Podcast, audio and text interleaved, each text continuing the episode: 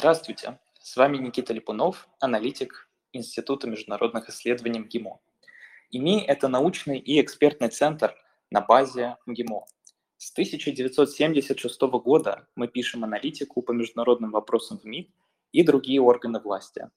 В наших аудиокомнатах мы регулярно обсуждаем темы, которые волнуют нас, экспертное сообщество, и о которых мы хотим рассказать вам. В нынешних условиях для России как никогда важны отношения с ближайшими союзниками и партнерами на постсоветском пространстве, особенно со странами Центральной Азии. Они представляют для нашей страны стратегическое значение, и поэтому важно понимать, что происходит в регионе. Первые полтора месяца лета богаты на события в Центральной Азии. А, политическая жизнь в регионе кипит.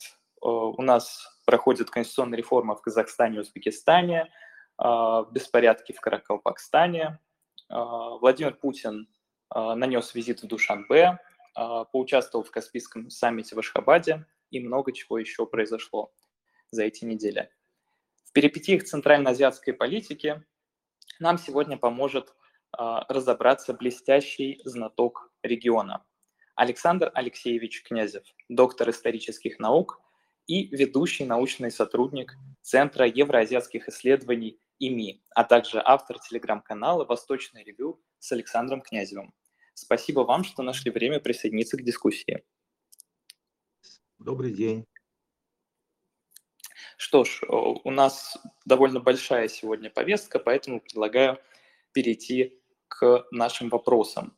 И начать рассмотрение ситуации в Центральной Азии я предлагаю с страновых сюжетов и начать, конечно же, с Казахстана. 5 а, июня в Казахстане прошел референдум по вопросу изменения Конституции, и а, поправки в итоге поддержали более 77% а, избирателей, голосовавших на референдуме.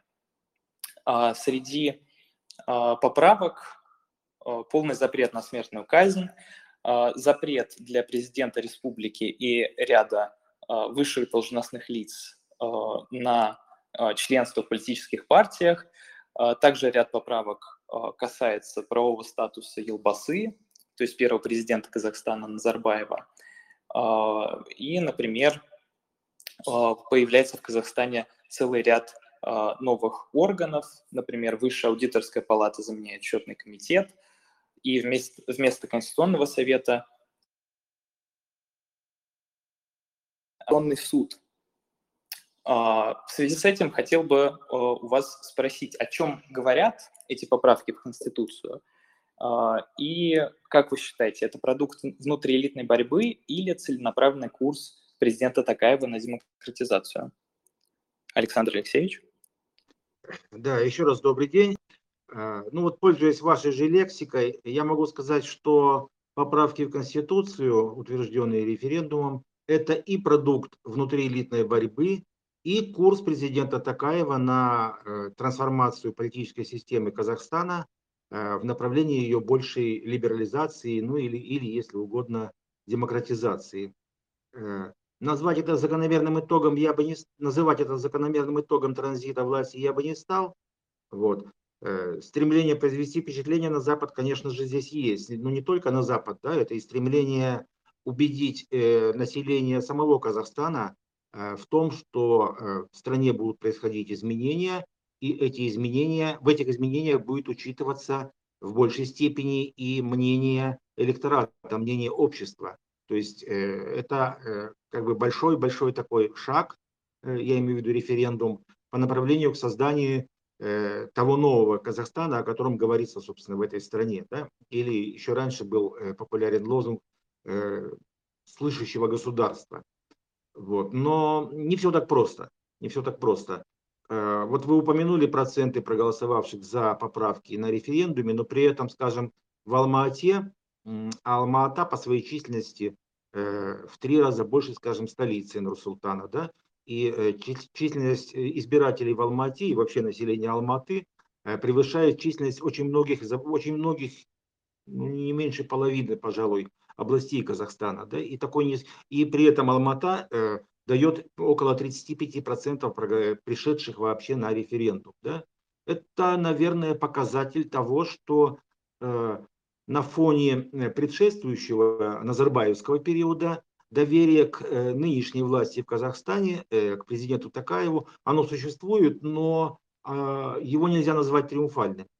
А, оно во многих случаях, оно, его можно назвать скорее относительно позитивным. Да? И в обществе, на мой взгляд, присутствует очень сильное настроение ожидания, выжидания э, того, что будет происходить в реальной жизни вот, рядовых э, казахстанцев.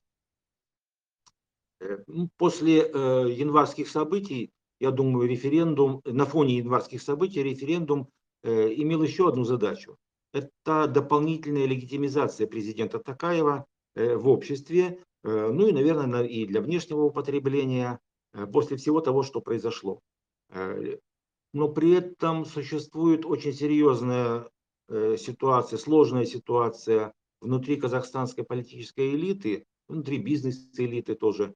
Вот. Поэтому это еще попытка утвердиться вот в этой структуре, в системе внутриэлитной.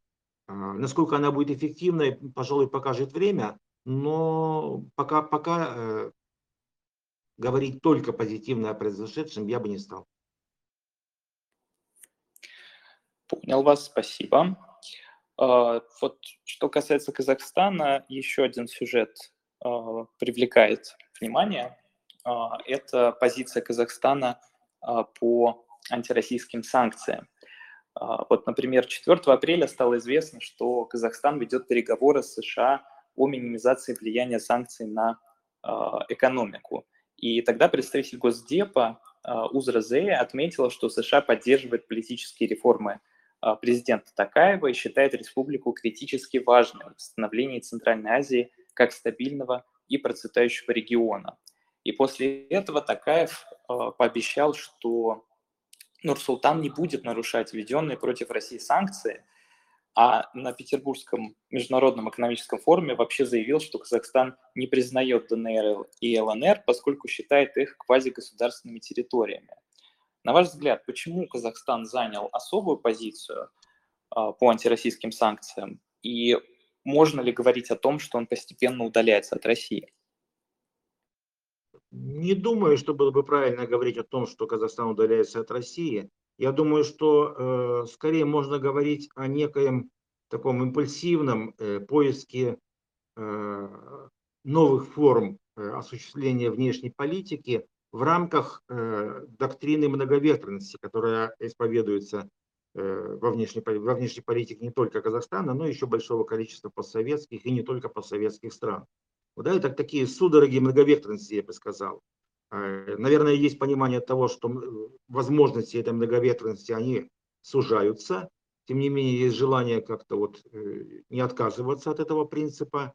Вот. Э, ну и такие судороги многоветренности. Судороги это же на самом деле не завершение процесса, да, в чем-то, поэтому в чем-то пока многовекторность и реализуема.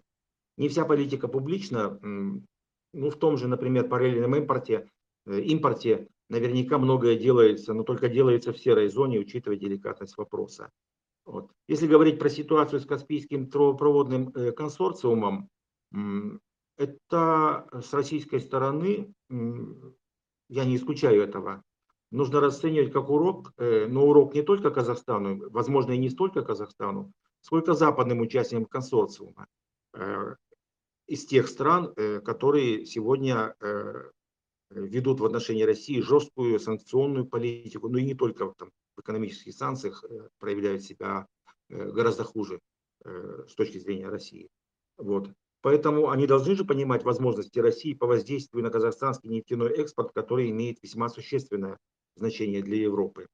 Вот. Что касается выступления президента Казахстана на Санкт-Петербургском форуме, вы знаете, я думаю, что не нужно было, может быть, ставить его в неловкое положение.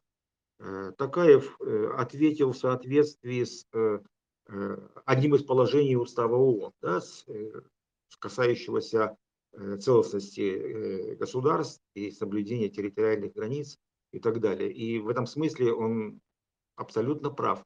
Ну, кому будет выгодно, если сегодня Казахстан присоединится к России, признает ДНР, ДНР ЛНР и попадет под такие же санкции, как Россия и Беларусь. А нам Казахстан нужен сегодня как э, некий хаб э, для осуществления и параллельного импорта, и для осуществления э, финансовых трансферов, и для переноса производств. Вот, поэтому я бы так не относился слишком негативно. Это очень мучительный, наверное, для них процесс, для Казахстана, поиска вот этой формы, как в условиях антироссийских санкций, продолжить и интеграционные процессы, а, и не попасть под западные репрессивные меры. Вот таким образом. Спасибо, Александр Алексеевич. Э, к нам тем временем присоединился э, еще один спикер. Это Иван Алексеевич Сафранчук, э, директор Центра евроазиатских исследований ИМИ. Мы успели уже обсудить конституционную реформу в Казахстане и особую позицию Казахстана по антироссийским санкциям. Можете как-нибудь прокомментировать эти два сюжета? Добрый день. Прошу, за, прошу прощения за опоздание. Я думаю, что мой коллега Александр Алексеевич Князев уже достаточно подробно это разобрал, я часть его выступления слышал. Я добавил бы только, может быть, э, несколько деталей. Э, мы говорим Казахстан, но Казахстан – это достаточно неоднородное общество, и это достаточно сейчас неоднородная элита. И поэтому мы должны понимать, что внутри Казахстана идут очень активные процессы, как общественные, так и, э, и внутри того, что мы называем элитой. Э, внутри деловых кругов, внутри политических кругов, э, среди лидеров общественного мнения. И эти Э, это процесс очень сложный. И у разных частей казахстанского общества есть разные мировоззренческие установки и разные взгляды на текущие политические события, в том числе на международную, на международную повестку. И, э, так скажем, там есть э, точка зрения внутри Казахстана, которая сводится к тому, что Россия для Казахстана это ну, такая гиря или обуза. Это что-то, что мешает Казахстану.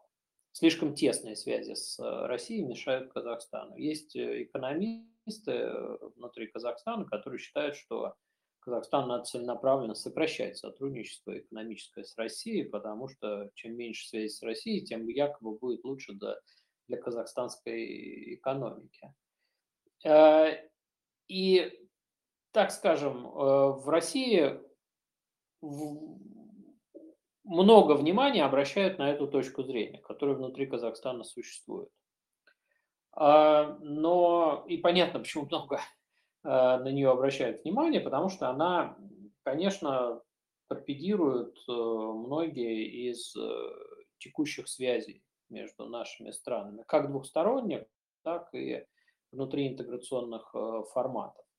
Но, насколько я могу судить, э, эта точка зрения не становится ни официальной государственной, ни даже какой-то там доминирующей внутри, э, внутри казахстанского многоголосия. Но, с другой стороны, э, для нас важно, что все-таки эта точка зрения существует, и при любых кризисных, кризисных обстоятельствах она, она активизируется. Вот что бы ни произошло, э, эта точка зрения активизируется. Неважно, январские события начала этого года э, или вот сейчас международная турбулентность на фоне на фоне украинских событий. Если позволите, я бы хотел да, да, про- продолжить одну, одну мысль, э, высказанную Иваном Алексеевичем, вот по поводу разнородности элиты. Это ведь на самом деле так. Значительная часть казахстанской элиты, э, та, которая произрастает, скажем так, из совсем недавно закончившейся, да еще, может быть, не до конца закончившейся эпохи Назарбаева, э, она очень сильно аффилирована с западными компаниями, и через них, соответственно, с западным истеблишментом. Но обычно здесь называют Великобританию, есть масса таких признаков этого факта, ну, я думаю, что не только, да, и э, это, э, такая вынужден сегодня э, использовать эту элиту в, в политической системе Казахстана, в системе государственного управления. Другой элиты у него просто нет. Да? И вот эти действия, о которых сейчас говорил Иван Алексеевич, это ну, определенная уступка или такая временная тактическая позиция для того, чтобы не допустить фрагментации этой элиты вот в тот сложный период, который для самого Казахстана сейчас происходит. Да, это интересное наблюдение. Спасибо э, за него. Э, предлагаю пойти дальше, э, поскольку конституционная реформа проходит сейчас не только в Казахстане, но и в Узбекистане.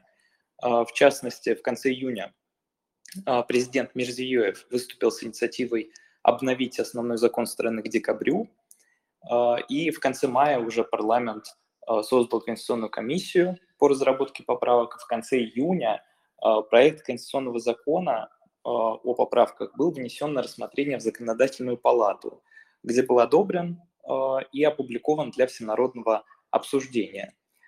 Сам Мирзиёев условно разделил все поправки на четыре группы. Защита прав человека, создание социального государства – а, упрочнение позиции традиционных родовых общин а, и политические реформы, наверное, самая интересная часть, а, которые предполагают передачу части полномочий президента Сенату.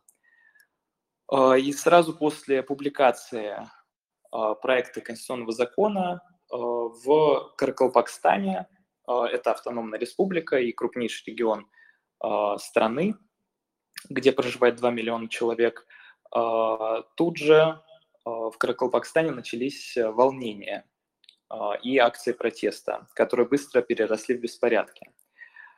А, вот в этой связи а, в чем особенности узбекской конституционной реформы по сравнению с казахской? Можно ли это назвать модой или это необходимость, уже объективно назревшая? И почему, собственно, вспыхнул Каракалпакстан? Этот регион а, по Конституции признан суверенной республикой с правом выхода, а, действительно ли жители этого региона не исключают отделения или причина в чем-то другом? Александр Алексеевич, э, начнете? Да, начну, и просто чтобы потом не возвращаться, с точки зрения значимости э, каракалпакстанских событий. А, вот вы сказали, э, самый большой регион страны, но тем не менее и с населением 2 миллиона человек.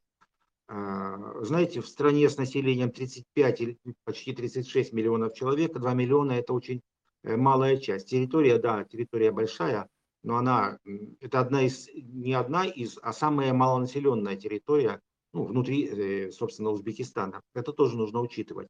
Вот что касается Э, того, насколько необходима э, конституционная реформа.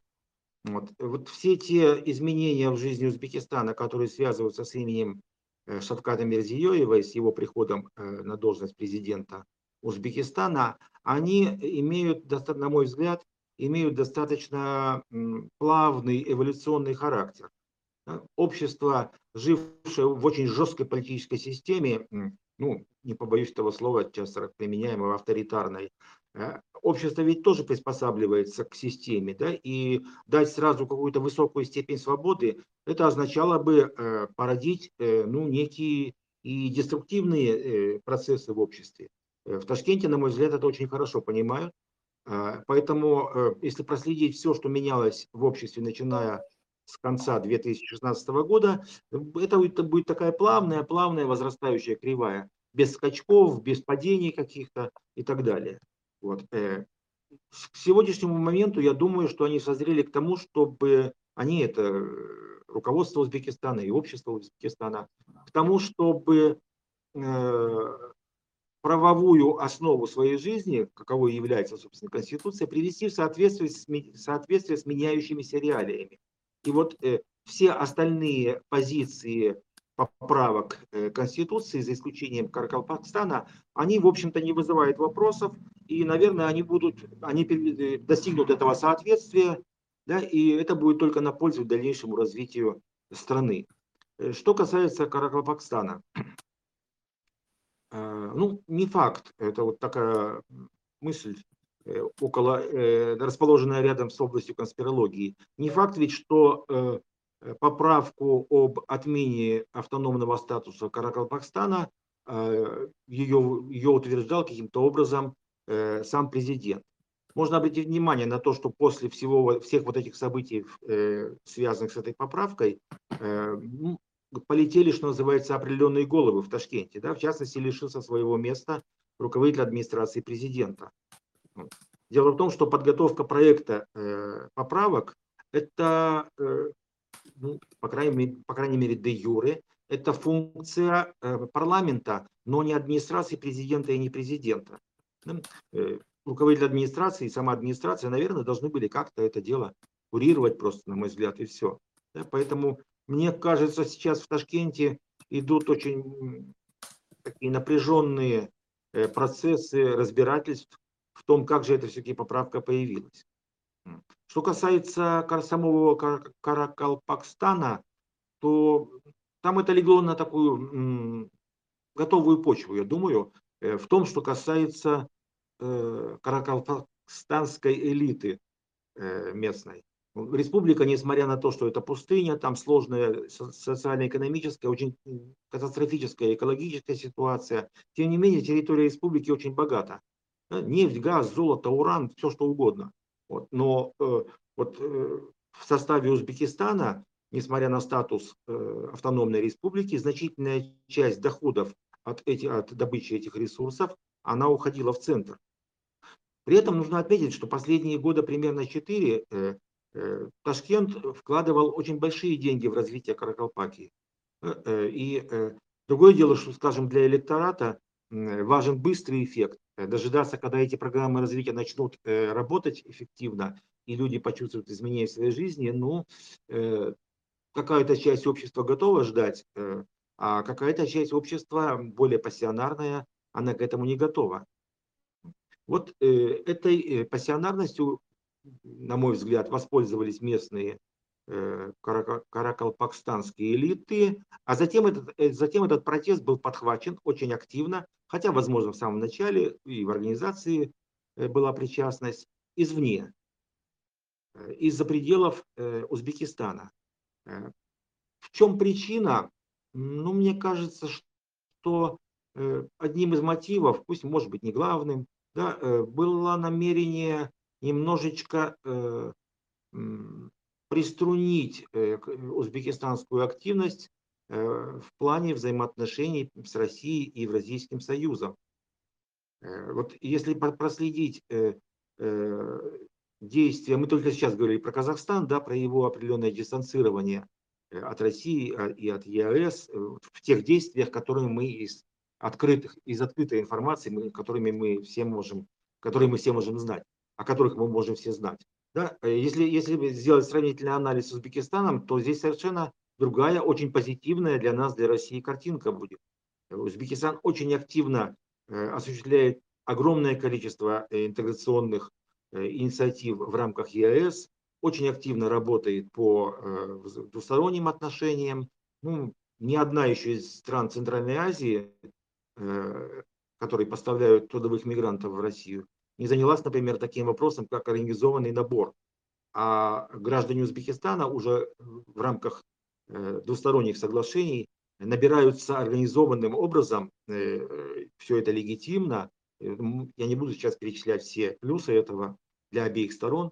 Да, и этот процесс уже работает. Да. Есть очень интересный проект Агроэкспресс, инициатором которого также был Узбекистан. Есть масса других, переносы производства, местные производства. За первое полугодие нынешнего года количество вновь зарегистрированных в Узбекистане совместных предприятий Э, почти полностью заполнена совместными предприятиями с Россией.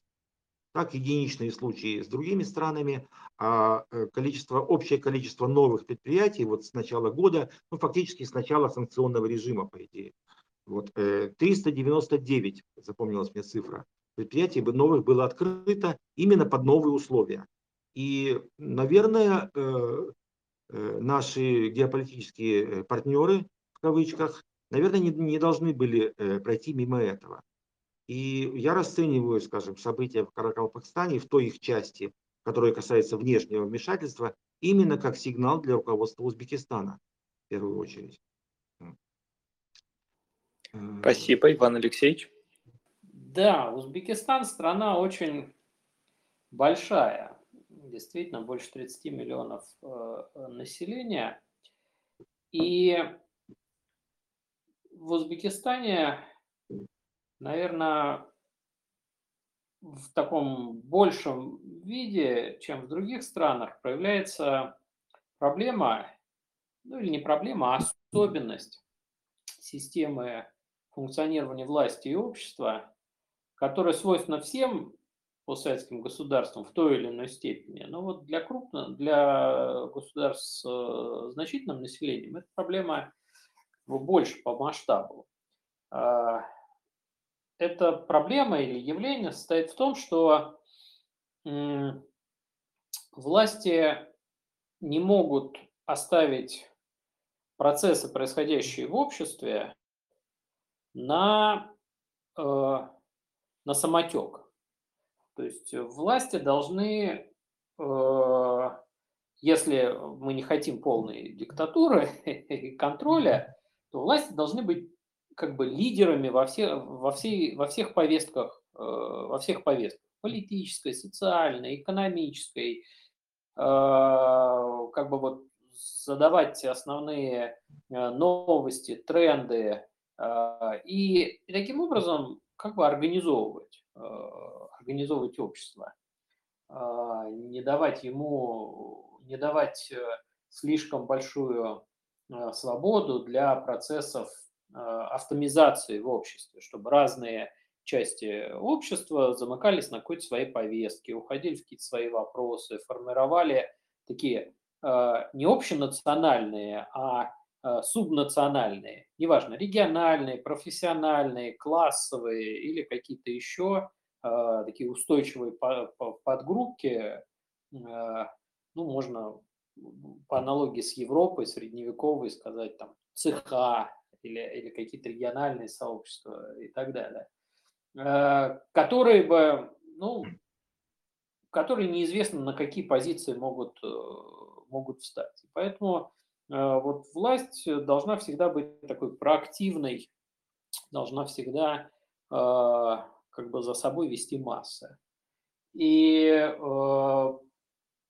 и поэтому практически после каждой смены, вот посмотрите, например, какие были смены э, руководителей в постсоветских, э, ну, не будем брать все постсоветские государства, центральноазиатские государства. Казалось бы, с одной стороны, э, пока есть лидер, который находится у власти, все говорят, что его курс безальтернативный. Вот прям вот объективно может быть только так и никак по-другому, все. А потом лидер меняется, и вдруг выясняется, что новый лидер очень многое начинает делать по-другому. А, и затевает какие-то политические или экономические преобразования, которые, а, даже если предыдущий лидер не развенчивается а, вообще в пух и прах, но которые серьезно отменяют повестку предыдущего лидера. И это необходимо в том числе вот и в связи с тем, что я сказал в начале, э, власть обречена на лидерство в, э, в различных повестках. А, иначе появляется очень много, много рисков. И для меня вот э, конституционная реформа, что в Казахстане, что в Узбекистане, она укладывается, укладывается в эту, в эту логику. А, необходимо переформатировать общественно-политические процессы для того, чтобы а, сохранять э, лидерство в них со стороны, со стороны власти. А, это, понимаете, кто-то может сказать, что это хуже, чем чем такие более, ну что ли, свободно-либеральные демократические рецепты. Мол, дайте обществу жить так, как оно хочет, пусть процессы идут более стихийно. Но, с другой стороны, такая форма является альтернативой и гораздо большей жесткости и открытой диктатуре. То есть такая немножко регулируемая, что ли. Или, или это такой мягкий, мягкий автори, авторитаризм, когда не, власти не заставляют, а если использовать вот язык, который зачастую применяется в международных отношениях, вот действуют э, инструментами малой, э, мягкой силы, побуждают э, какие-то, подстегивают, стимулируют какие-то общественные процессы, чем скорее их в открытую, в открытую навязывают. И в этой связи вот события в Каракалпаке – это очень яркий пример того, что случается, когда э, власть э, теряет, э, теряет способность э, задавать повестку, э, теряет вот контакт с обществом, э, с общественными настроениями. И какие-то вот эти рычаги, которыми пытаются рулить обществом, э, теряет их. Э, тогда вот общество может выходить из-под контроля, взрываться. И, как правило, это принимает деструктивные, деструктивные формы. Поэтому вот эта конституционная реформа, она, с одной стороны, демонстрирует, что власть пытается э, сохранять вот такой плотный, плотный контроль за, за тем, чтобы рулить обществом, не терять связь с ним – не терять хорошее сцепление э, государственной машины с низовыми общественными процессами. Но, с другой стороны, конечно, события в Колпаке показывают, что э, все это, ну, так скажем, э, вот грань между порядком и хаосом, она очень тонкая. И, и в какой-то степени это нам показали казахстанские события событий января. И, конечно, удерживать э, нормальные общественные процессы э, от скатывания в хаос, ну, это требует большого, большого искусства.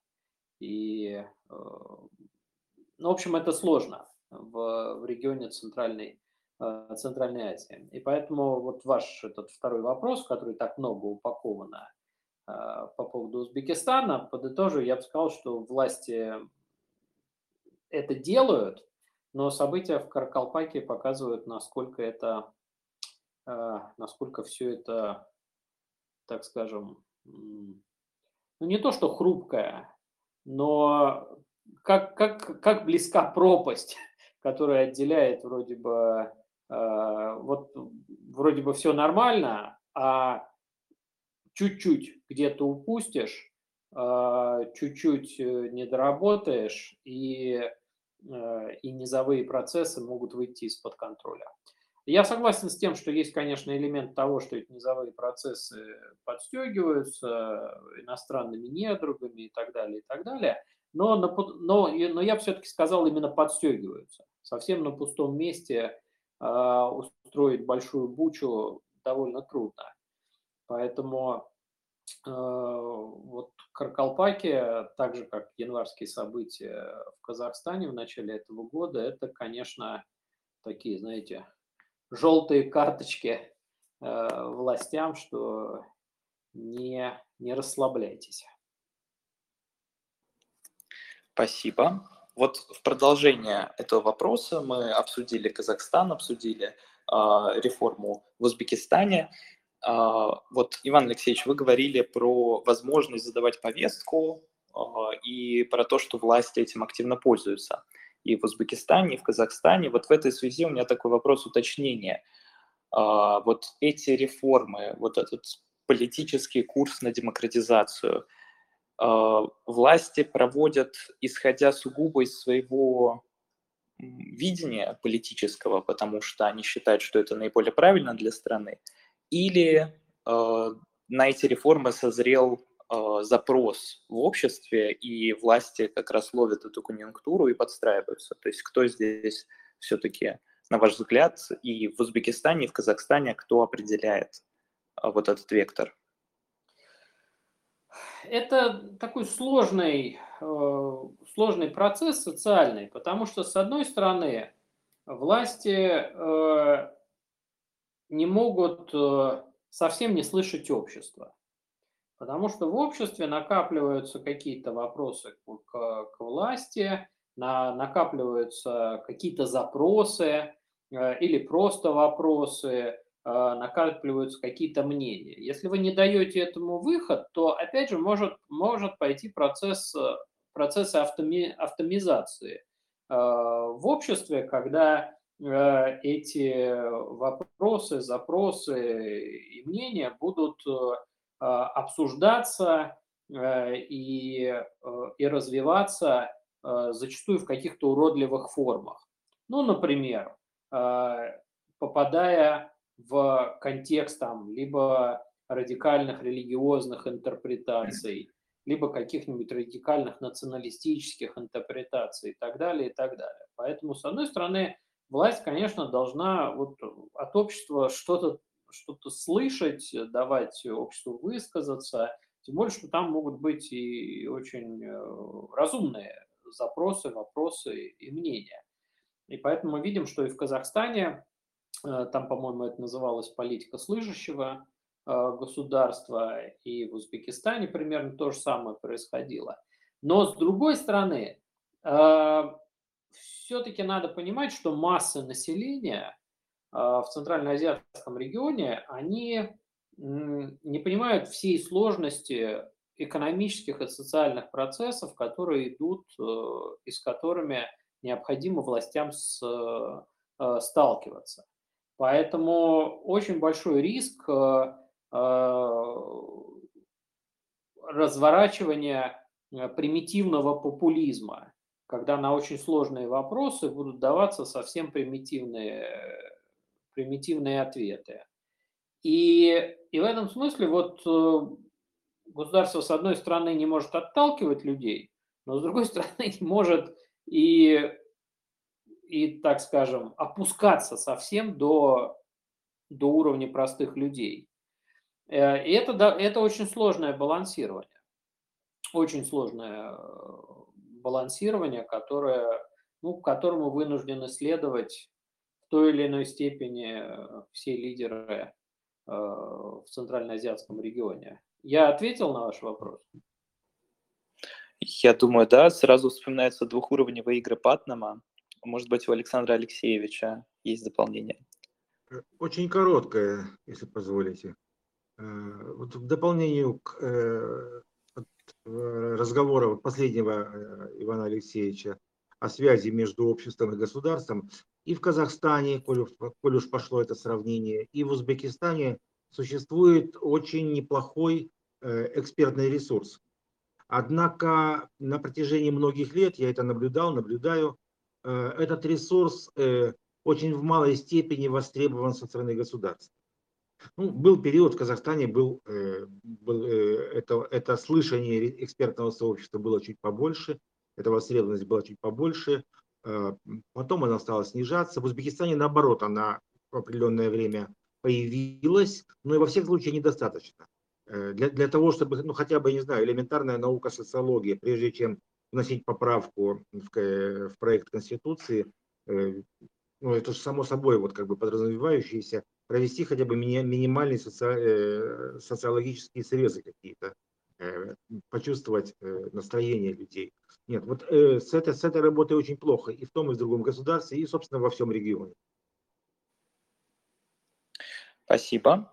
А, предлагаю переместиться на общий региональный уровень а, и обсудить следующий вопрос. Э, есть мнение, что влияние России в регионе снижается. А, вот на ваш взгляд, э, действительно ли это так? Вот почему страны Центральной Азии, за исключением отсутствовавших Туркмении и Узбекистана, а, воздержались при голосовании в Генассамблее ООН а, по Украине. Они выступили против, например, как это сделала Белоруссия. И как население стран Центральной Азии в целом относится к специальной военной операции? Вопрос кому? Давайте с вас начнем. Хорошо. Э, я думаю, что влияние России в регионе э, э, не снижается. Я бы, я бы рискнул сказать, что оно даже растет, хотя очень неровно. Да? И говорить в целом, вот весь регион в одну единицу как бы объединить, это было бы неправильно. Пять стран, в каждой из стран, из стран существуют различные социальные страты, ну вот здесь в, ваш, в вашем вопросе прозвучало элита и общество, да, э, как бы, но и общество делится на социальные страты, и элита делится на определенные группы с определенными интересами и ориентациями. Поэтому это достаточно сложный процесс. Э, ну, вот мы уже говорили ведь об отношении к, российской, э, к российским действиям, к сегодняшнему состоянию России под санкциями, немножко говорили по Казахстану и Узбекистану, да, но и в других странах ведь на это должны, необходимы какие-то реакции. Простой пример, который говорит об э, росте э, влияния России в регионе. На фоне антироссийских санкций вновь избранный президент Туркмении Сердар Бердымухамедов первый официальный визит совершает в Москву. Ну и, кстати, второй в Тегеран. Ну, выглядит даже определенным ведь вызовом, да, и собирает у себя Каспийскую пятерку после этого на Каспийский саммит. То есть э, вы, э, можно сказать, что в элитах, рискну спрогнозировать, что в элите, э, правящей элите Туркмении сейчас намечается определенный крен в пользу России. Это в элите. По другим странам по-разному. Вот Казахстан находится в очень серьезном расколе, на мой взгляд. Может быть, самым большом по сравнению с другими странами региона. Если говорить о Киргизии и Таджикистане, которые в высочайшей степени зависимы не просто в экономическом плане, а зависимы через э, трудовых мигрантов, э, работающих в России, э, и в массе населения, лучше, лучше знающих Россию, живущих здесь в России, пусть там временами, периодами. Да, здесь, я думаю, в обществах отношение к России скорее позитивное, независимо от элит. Что касается экономического сотрудничества по обходу санкций с Россией, ну тоже по-разному, наверное. Э, вот если говорить о Казахстане, там можно четко спрогнозировать, что э, э, активность будет расти в отношениях с Россией в тех секторах экономики, которые минимально зависимы или вообще независимы, скажем, от западных стран. Это малый и средний бизнес, это сельское хозяйство, это транспорт, сфера услуг и так далее. Ну, можно, кстати, отметить, что э, и Казахстан, и, извините, и Таджикистан, и Киргизия, все вот эти месяцы, о которых, месяцы, о которых мы говорим сейчас, э, получают значительно больше денег из России. Это тоже показатель для них. Я думаю, что не требуется какая-то перезагрузка в двусторонних отношениях России со странами региона. Что касается ЕАЭС и СНГ, наверное, более актуально все-таки ЕАЭС. Э, мне кажется, что здесь нужна какая-то перезагрузка, э, нужны какие-то новые инициативы, которые были бы интересны э, странам региона, ну, инициативы со стороны России, но при этом с учетом тех ограничений, которые существуют для этих стран в условиях вот, антироссийских санкций. Вот. В целом я не вижу никакого алармизма во всех этих отношениях. Я думаю, что все справятся, и регион мы этот не потеряем. Спасибо за позитивную оценку. Иван Алексеевич, добавите что-нибудь? Как было в старой индийской притче, когда слепые трогали разные части слона и, соответственно, по-разному его э, описывали. А, нет единого восприятия ни России, ни мира в постсоветских государствах вообще и в Центральной Азии в частности. Есть э, часть общества, которая э, живет в западной повестке, сидит в соответствующих э, каналах в, социальной сети, в социальных сетях, получает соответствующую информацию там формируется одно мнение. А есть, э, это особенность Центральной Азии, те, кто фактически живет так, как будто они на Ближнем Востоке живут и знают там о ближневосточных каких-нибудь событиях э, практически все. Есть, э, но есть и те, кто живет в российском информационном поле, доверяет ему и, и имеет соответствующие взгляды. Поэтому Понимаете, вот мы говорим о том, что, мол, там сильные антироссийские настроения. А, ну или они растут, да, там многим не нравится, например, то, что происходит на Украине. Но есть и наоборот те, кто симпатизирует. А, поэтому в обществе очень разные есть э, мнения, и мне кажется, что это, ну, в целом нормально и не является трагедией. Что касается того, какую позицию занимают именно руководители государств, то их задача еще сложнее. Не просто э, не противоречить каким-то значимым точкам зрения в своих собственных странах, но надо понимать, что западные страны развернули просто, ну, любые можно превосходно использовать степени Э, чрезвычайно агрессивную информационную кампанию антироссийскую в международном масштабе. И, и не только пропагандистскую, зачастую выламывают просто руки, ну, естественно, в переносном смысле, выставляют эти требования, угрожают, ну, по сути, угрожают и так далее. И в таких условиях ну, требовать, не знаю, там, от всех стран какого-то геройства. Понимаете, фактически сейчас э, э, заявить э, о солидарности с Россией на международной арене это, это геройство. А, к сожалению, вот ситуация такая. Это не, не что-то норма. Если можно было бы свободно высказываться и не бояться, что за вас, на вас за это наложат вторичные санкции э, или, не знаю, там, не дадут какие-нибудь э, гранты, не будут публиковать статьи, это если речь идет об экспертах. Ну, в общем, не будут вам потом строить всякие э, гадости. Вот если бы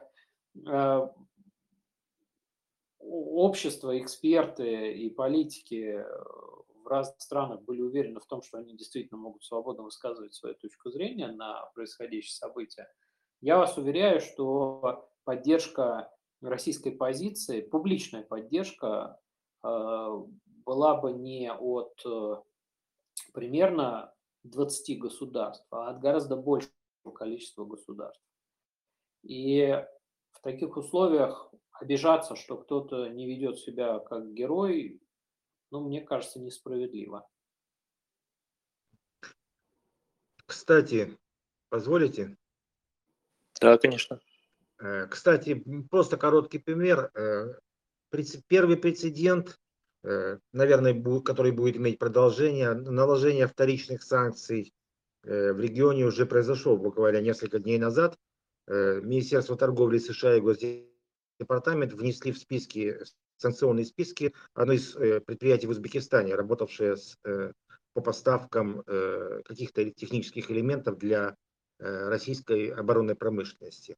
И наверняка этот процесс будет продолжаться. Естественно, в этих условиях желательно руки держать свободными, а чтобы они не были выкручены.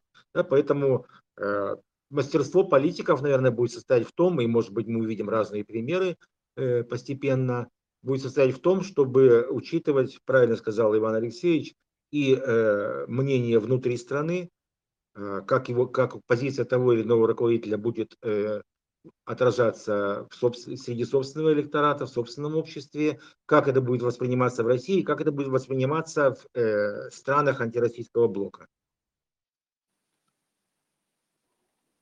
Спасибо. А, предлагаю подняться еще чуть выше, с регионального уже на глобальный уровень. А, вот последние уже несколько лет все чаще говорят о начале новой большой игры а, в Центральной Азии между Россией, Китаем, США и Турцию еще называют как одного из игроков. Из игроков. На ваш взгляд, какое влияние на политико-экономическую ситуацию в регионе оказывают внешние игроки и насколько оно ощутимо, Иван Алексеевич? Внешние игроки, э, так скажем, имеют щупальцы в, в регионе.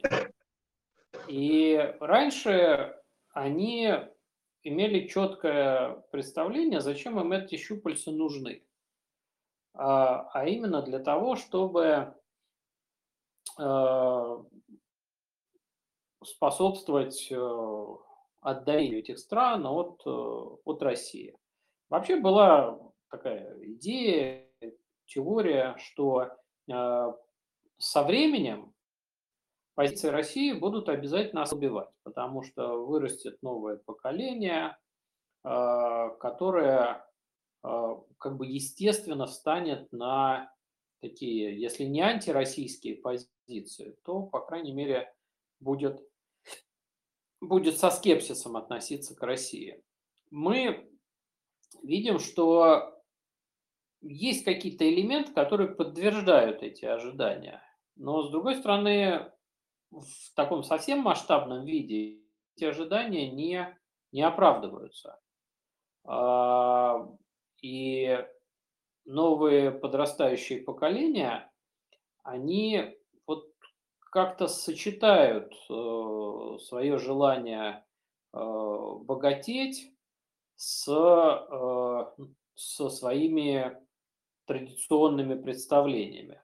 Ну, хороший пример – это, не знаю, там, программа э, Балаша, которую, вот, на которую такие надежды возлагали западные страны. Хотя эта программа была казахстанская по отправке э, молодежи на обучение в, в западные страны.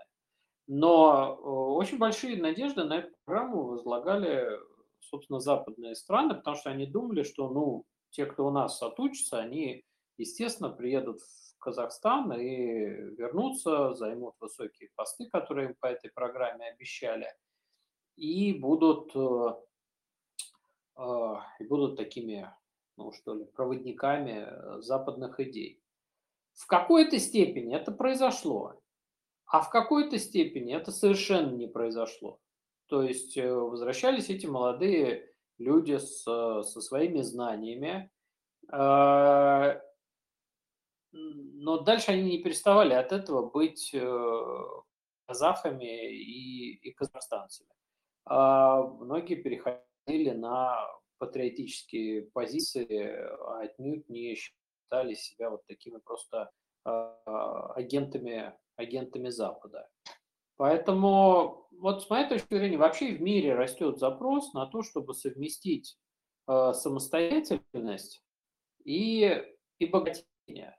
Нам долгое время объясняли, что это невозможно, что если вы хотите богатеть, то вам надо обязательно отказываться от традиционных ценностей, а вам нужно обязательно проводить э, то, что называлось демократическими реформами, вам нужно делать вот всякие такие, такие вещи. Поэтому как бы, нас ставили перед выбором, что хотите богатеть, э, переставайте быть самими собой. А если хотите быть сами собой, ну, значит, э, вы будете недоразвитыми.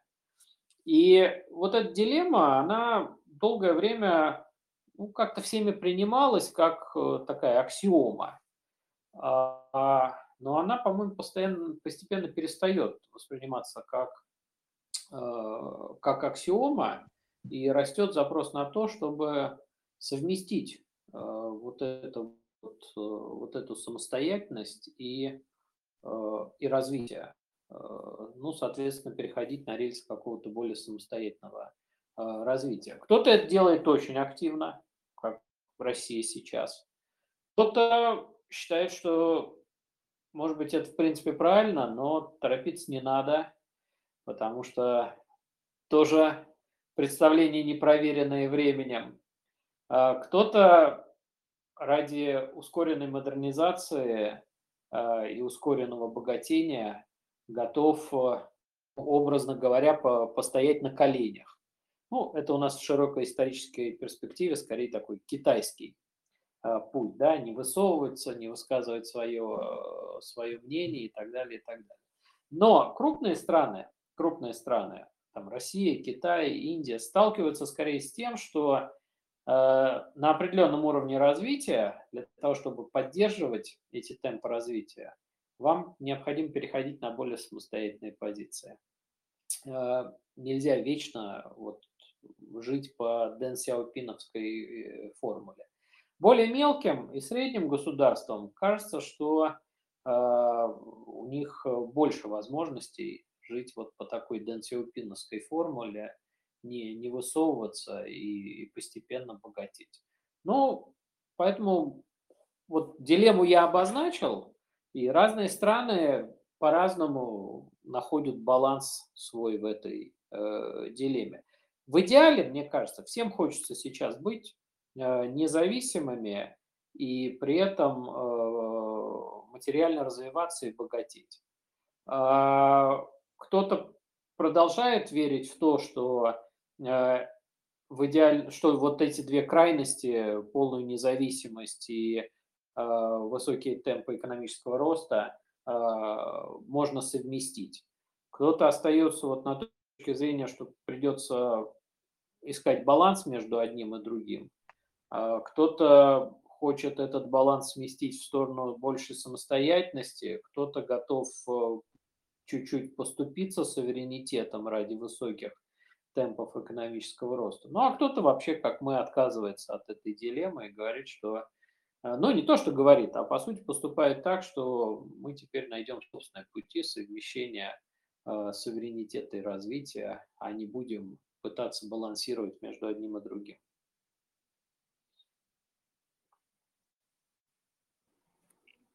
Спасибо. Александр Алексеевич, вы что думаете? Э, по поводу большой игры я хотел бы сказать, э, она ведь не новая. Э, она продолжалась и в предыдущие периоды времени. Ну, какая-то, может быть, условная передышка была, наверное, в 90-е, когда Россия вела в регионе достаточно пассивную политику, сбросив, так сказать, себя прош... недавнее прошлое, когда не был настолько активен, как сейчас Китай, только готовился к своей нынешней уже роли в мировой политике. Вот. Она, она, она продолжалась и она не заканчивается. Сегодня она находится, на мой взгляд, на такой, ну, можно сказать, рэперной точке, когда Э, для всех участников э, возникает период э, поиска новых форм распространения своего влияния на регион. Для меня, у меня нет сомнений в том, что регион важен и для России, и для Китая, для США и Турции. Но если посмотреть на исходные данные вот этих основных участников, еще можно упомянуть Европейский Союз, я думаю, что Э, здесь вот э, можно смотреть в парах, да, как-то, э, или, или два лагеря условно, там, Запад и не Запад, так можно это назвать. Я думаю, что наибольш, наибольшие позиции все-таки у России и Китая, нежели, скажем, у США, ЕС и Турции. А, у Китая слабое место расположено в неэкономической сфере. Все-таки китайский, китайская цивилизация, китайская культура – Э, она, ложась еще на исторический опыт тех, тех стран, э, где э, было прямое соприкосновение с Китаем в предыдущие времена, это Казахстан, Киргизия, Таджикистан, и этот, это, это исторический опыт, он негативный преимущественно, то есть в этих странах существует достаточно сильная китаефобия, это легко констатировать, это общеизвестно, наверное. Вот. Поэтому э, Китаю э, очень сложно Э, распространить в регионе какое-то свое влияние на общество.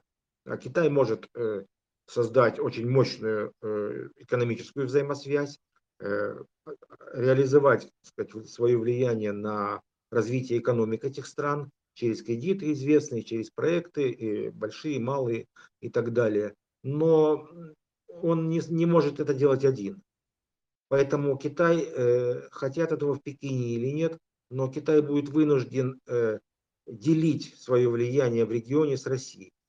Э, вовлечение Китая в сферу безопасности региона очень проблематичная вещь. которая всегда будет, наверное, очень настороженно восприниматься в странах региона. Это, сфере, это сфера доверия России, Россия и свои возможности, возможности этой миссии своей, она многократно, последний раз в январе э, в Казахстане, она подтверждала. Вот. Есть интересные э, мысли по поводу Турции, поскольку четыре страны из пяти стран региона относятся к тюркоязычным, но мне кажется, что общий э, экономический, политический, военный, какой угодно вес, ну он просто, наверное, не сравнивается ни с Китаем, ни с Россией. Э, в отношении США и Европейского Союза в большинстве социальных стран, э, стран региона к настоящему времени, мне кажется, возникло определенное разочарование вот, теми моделями развития, культурной составляющей, которая предлагается США и европейскими странами, и их влияние оно носит скорее точечный характер, но что опасно, это влияние очень сильно в элитах. Об этом мы уже выше говорили. Вот примерно такая картина. Спасибо за обстоятельные ответы. А, на этой ноте предлагаю перейти к вопросам наших слушателей. И у нас уже есть первый вопрос от Шахри. Сейчас я выведу вас в эфир. Шахри, можете задавать вопрос. Да, э, здравствуйте, меня зовут э, Шахриер, я сам из Узбекистана. Меня слышно же, да? Да. Uh, да, вот есть вот такой коротко здесь вот комментарий, как вообще относится к специальной военной операции в Узбекистане. Ее как бы не осуждают, но возникает недопонимание, зачем это все нужно. А вот в регионе я вот тоже как бы общался и с людьми обычными, и с чиновниками, у них тоже не очень не понимают. Как бы все было стабильно, и сейчас новые данные, они немного этот, э, э, как бы в недопонимании. У, у меня два таких э, коротких вопроса. Это первый вопрос, какие, какие риски и возможности открываются как бы в узбекско-российских отношениях на фоне, на фоне специальной военной операции на Украине. И второй вопрос, насколько ну, вот насколько велико будет влияние Европейского Союза, там, США, стран ООН по Каракалпакстану, потому что они вот а, как бы у них были пресс-релизы, в которых они поддерживали действия Узбекистана, но у них было такое а, как бы а, а, осторожная критика в том, что протесты подавлялись, подавлялись достаточно жестоко. То есть вот, вот насколько они будут оказывать влияние, то есть их, их позиция на действия у, у узбекских чиновников, которые уже как бы пошли на некоторые уступки. Спасибо. Спасибо, Шахри. Кто из спикеров готов взять вопрос? Даже два. Иван Алексеевич? А...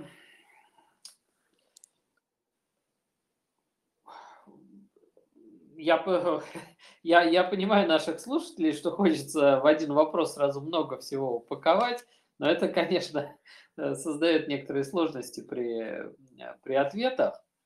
А, поэтому я вот сейчас пытаюсь на ходу сообразить, как этот, как примерно три вопроса, которые были заданы, их, э, так сказать, начать, начать распутывать. А, что касается рисков, давайте тогда так. Вот первая часть была, э, какие риски и возможности. Риски, э, с моей точки зрения, связаны с, первое, с недопониманием, которое вы справедливо отметили.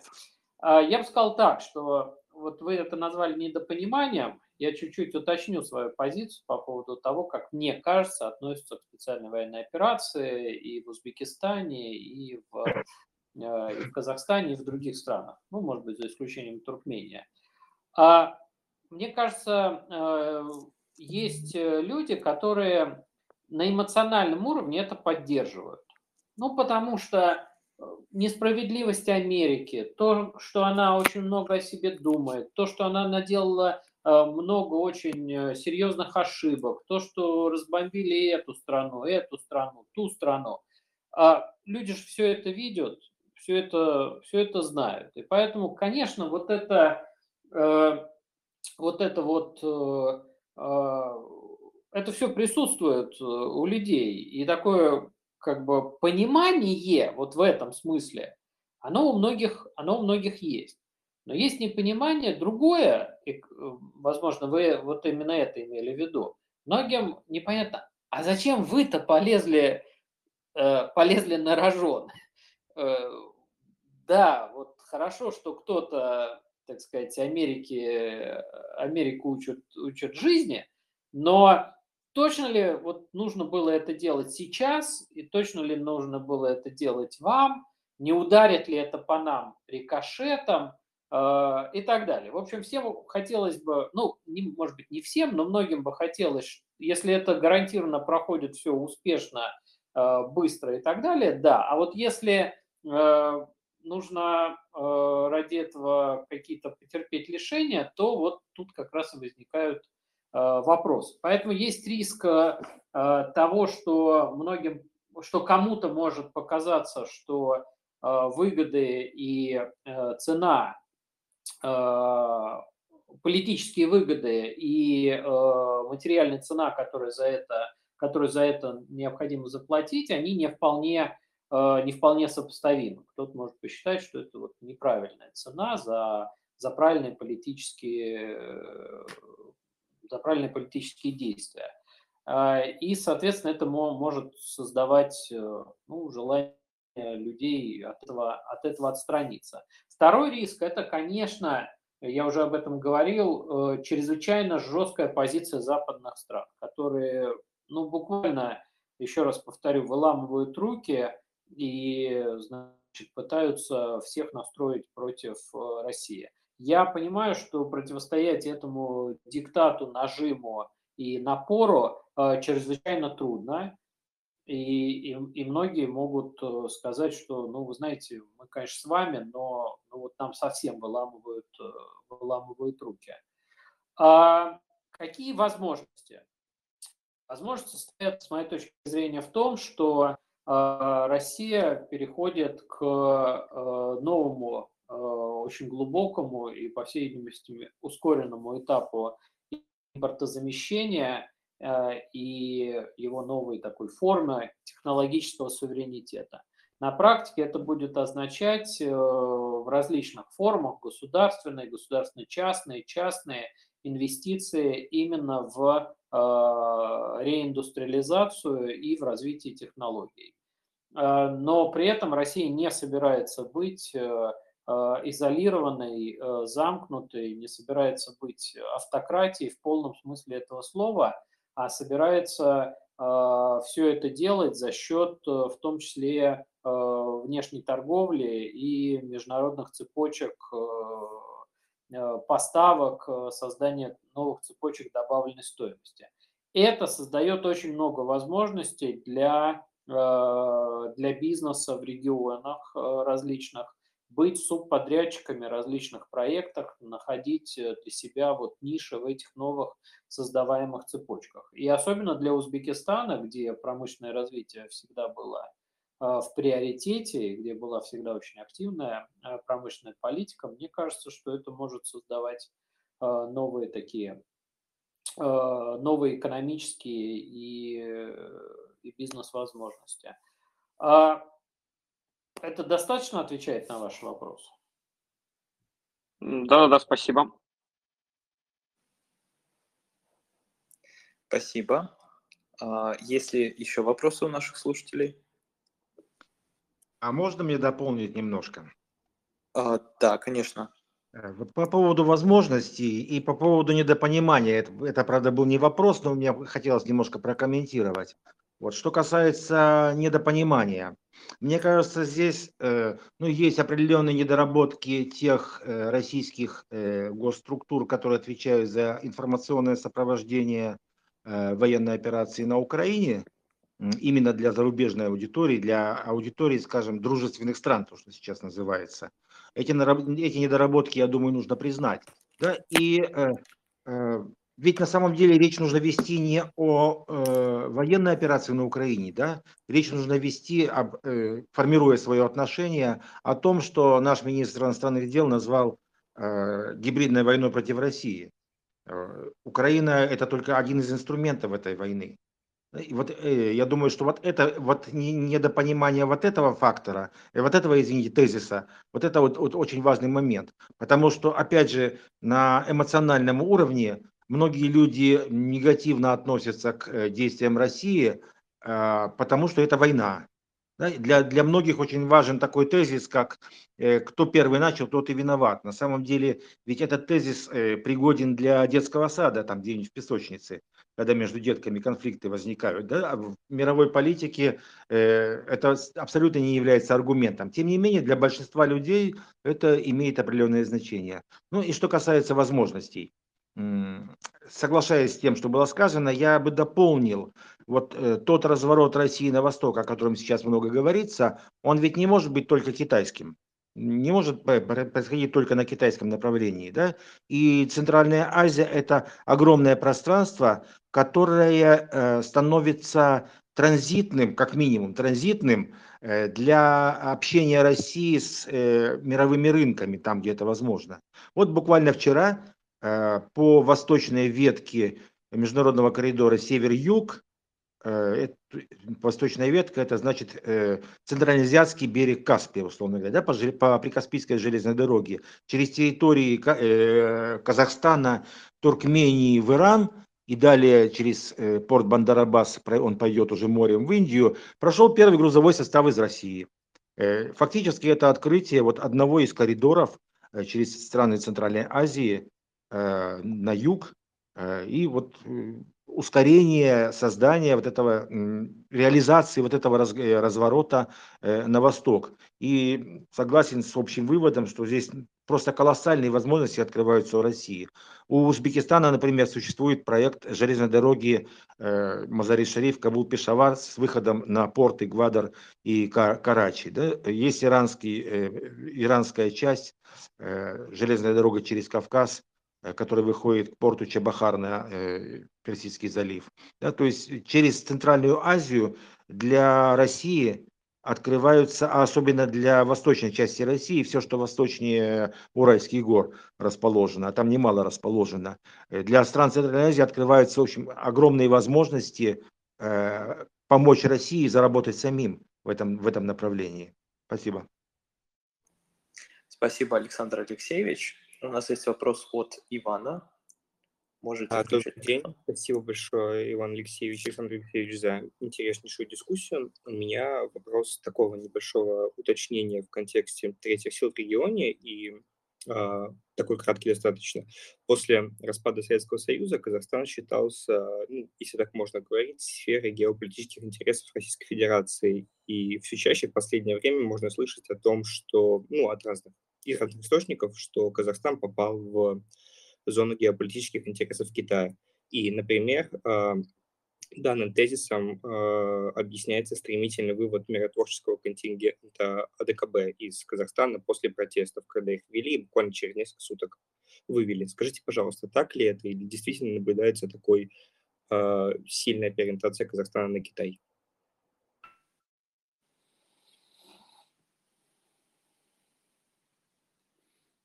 Кому а, вопрос? Если позволите, я начну. Угу. Вот смотрите, Иван, если бы вы э, все это сказали 9 лет назад, это вот было бы прям в нерв текущих процессов. Действительно, в Китае присутствовали идеи того, что они должны свое экономическое, растущее экономическое присутствие в регионе а, дополнять расширением политического влияния. А, действовали наши китайские коллеги в этом направлении довольно, довольно топорно и примитивно. Скорее они э, вот э, по американским, э, так сказать, действовали наработкам, как переводить, э, политич... как переводить э, экономические, экономическое влияние в, в политическое. Действовали они довольно напористо, с одной стороны и с обществом работали, с другой стороны и достаточно сильно элиты пытались, ну, в кавычках, вербовать, то есть делать, создавать в элитах друзей. Но э, все-таки постепенно в Китае, я бы сказал, что к примерно к середине 2010-х годов в Китае сложилось понимание того, что в общем и целом это работа, западный сценарий э, ослабления России.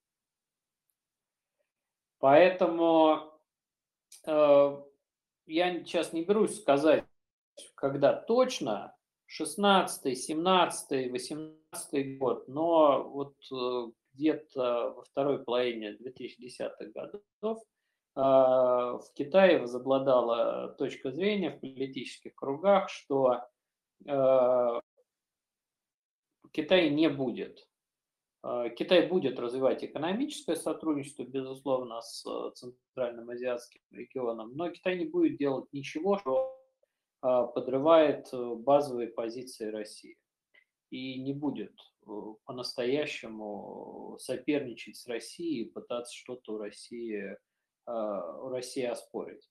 Потому что э, в более широких, глобальных, общемировых стратегических вопросах Россия и Китай,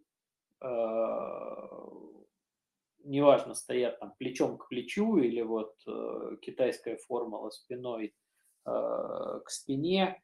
Э, у нас очень много общего в видении э, важнейших таких политических вопросов.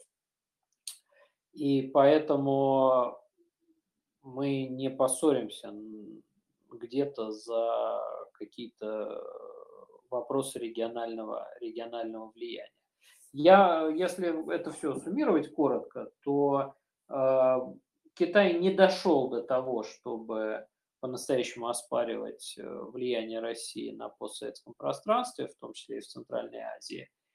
Э, Китай постепенно к этому шел, но не дошел до этого и, и решил к этому не идти. Э, поэтому вот такой проблемы на сегодняшний день, с моей точки зрения, не существует. Спасибо большое. Спасибо, Александр Алексеевич. Добавите что-нибудь? Очень коротко. Я бы сказал так, что вот э, преувелич, преувеличенное влияние Китая в Казахстане, оно и к сфере экономики тоже относится. Вот по итогам 2021 э, года Россия лидирует во внешнеторговом обороте Казахстана, причем с большим отрывом от следующего вторым местом Китая. Кстати, по Узбекистану так, такие, такая, такие же позиции приблизительно. И вот в этом внешнеторговом обороте российско-казахстанском существуют огромные и принципиально важные сегменты, которые заместить Китай не сможет ну, в какой-то обозримой перспективе.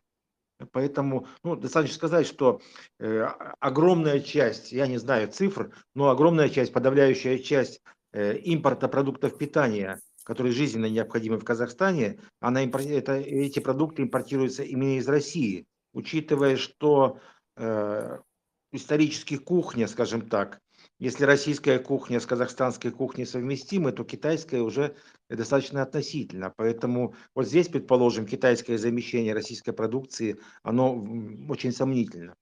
Вот. И что касается такой политической или военно-политической сферы, э, миссия АДКБ в Казахстане в январе нынешнего года, она ведь имела значение не только для Казахстана. Э, для России она была определенным сигналом дееспособности, скажем так, АДКБ э, всем другим участникам мировых процессов, так или иначе имеющих отношение к региону Центральной Азии. В Китае это тоже учли. Э, существует уже много признаний китайских экспертов о том, что ввод АДКБ стал для э, Китая еще больше неожиданностью, чем сами события в Казахстане. И вот это утверждение статуса АДКБ, его в Пекине восприняли. Вот это разделение, которое часто фигурирует везде в комментариях, в литературе, русский штык, китайский юань, оно на самом деле существует, наверное, вот, хотя русский рубль укрепляется значительно сильнее, чем юань в последние месяцы э, во всех странах Центральной Азии, тем не менее. Вот. Э, я думаю, что оно частично, это разделение существует, и оно еще тоже будет долго сохраняться. Я уже выше сказал, уже как-то обмолвился, что э, восприятие Китая как военного союзника, оно болезненно для стран Центральной Азии. Поэтому в целом несколько преувеличено. Ну и не будут сами китайцы, я абсолютно согласен. Они, мы для них важнее, Россия для них важнее э, в таком, э, в качестве, ну если не союзника, да, то э, доброжелательного партнера. Э, и ссориться с Россией ну, совершенно не входит в планы Китая, я думаю, может быть, не навсегда, но на очень-очень большое количество времени. Спасибо, Александр Алексеевич. Дорогие слушатели, есть ли еще у нас вопросы? У нас есть буквально несколько минут, поэтому не стесняйтесь, поднимайте руку. Пока вопросов не вижу, наверное, в завершение нашего эфира я бы такой э, задал от себя вопрос э, обоим экспертам. Какие еще этнотерриториальные споры э, могут разгореться в э, регионе в ближайшее время? За какими сюжетами нам стоит следить? А еще это в дополнение к чему? Это в дополнение к Каракалпакстану. То есть вот такие горячие болевые точки. Коллеги, а не кажется, что вопрос носит несколько провокативный характер? Ну, э, у нас есть... Э, так, э, Никита, я, чтобы немножко сбить накал этого вопроса, я бы так сказал, что у нас есть интересный э, пример, э, когда вот э, это сложные пограничные споры между Кыргызстаном и Таджикистаном.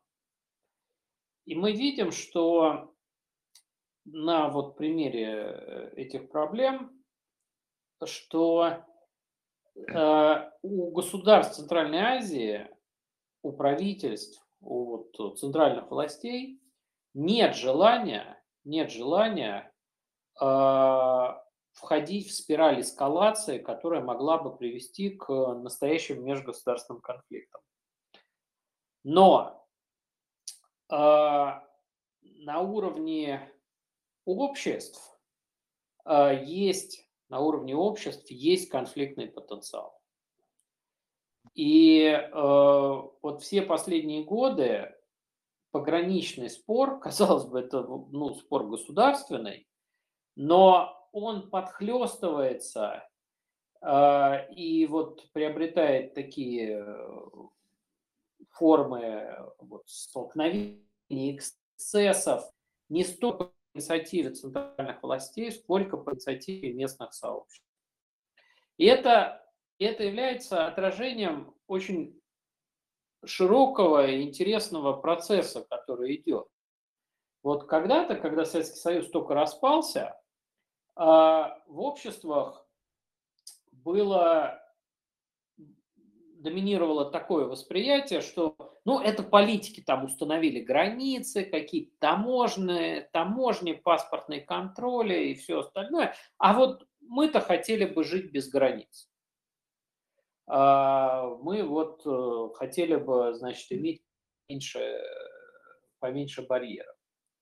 Но постепенно, постепенно все-таки сложились разные локальные, региональные, экономические, социальные системы, где вот люди хотят уже обособить свое, свое чужое. И есть э, некоторых местах, где границы проходят сложно, а, споры по поводу того, там, вот эти вот луга, на которых можно косить, э, значит, с которых можно заготавливать корм для скота, или вот эти источники воды, они, они чьи?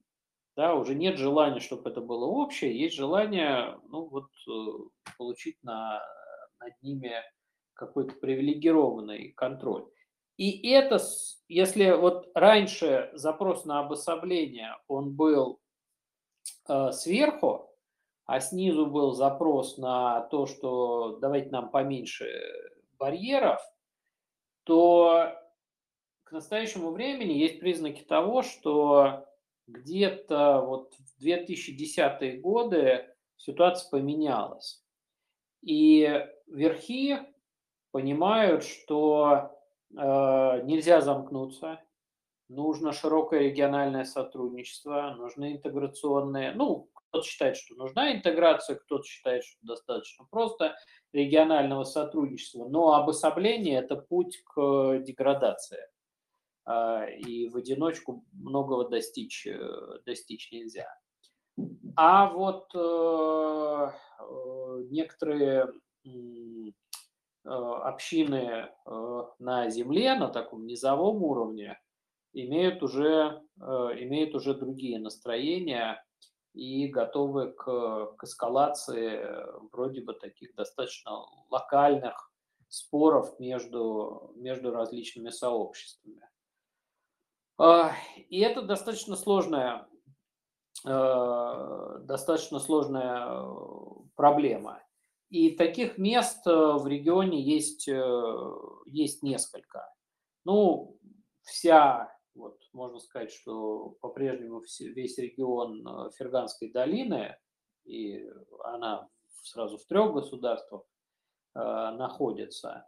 Вот там есть сложные проблемы, как совместить Э, размеры населения, э, размеры доступной плодородной земли и, и ресурсов, и как вот все это сохранить в неконфликтогенном э, потенциале. Но с моей точки зрения, в конечном счете, все это упирается опять в то, что, э, о чем я говорил раньше, что э, есть проблемы, в, есть серьезные проблемы к сожалению, э, с низового уровня обществ, как правило, идут э, деструктивные сценарии решения сложных проблем.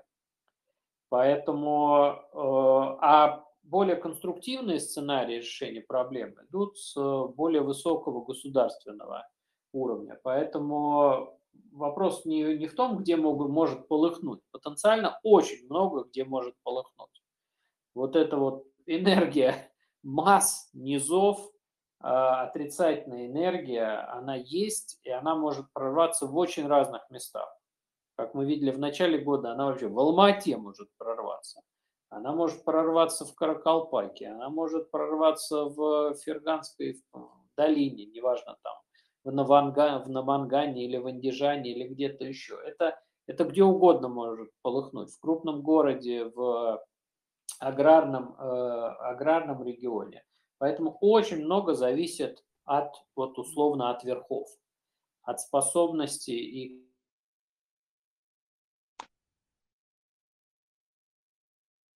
В принципе, можно, да? Да, конечно. В принципе, все основное Иван Алексеевич сказал. Э, ну, я попробую без провокации дополнить просто немножечко. Да? Вот, э, Ферганская долина, безусловно, э, но э, подобного рода конфликты, мы говорим, наверное, не только о межэтнических, да, более в широком плане, межрегиональных, межконфессиональных где-то слегка. Да, да, любые, любые трения. Потом для многих стран региона имеют значение м, конфликты на трайбалистской основе. Ну, я просто маленький список приведу там, где действительно есть проблемы, может кто-то услышит. Да, в Таджикистане наиболее остро это э, Горно-Бадахшанская автономная область э, с населяющими ее Э, помирцами и исмаилитами. Здесь есть межконфессиональный элемент. Э, в Туркмении есть проблемные регионы, в первую очередь это Либабский вилаят с э, большим узбекским населением, и уже на другой основе, не межэтнической, это Марийский вилаят, там есть религиозный момент тоже.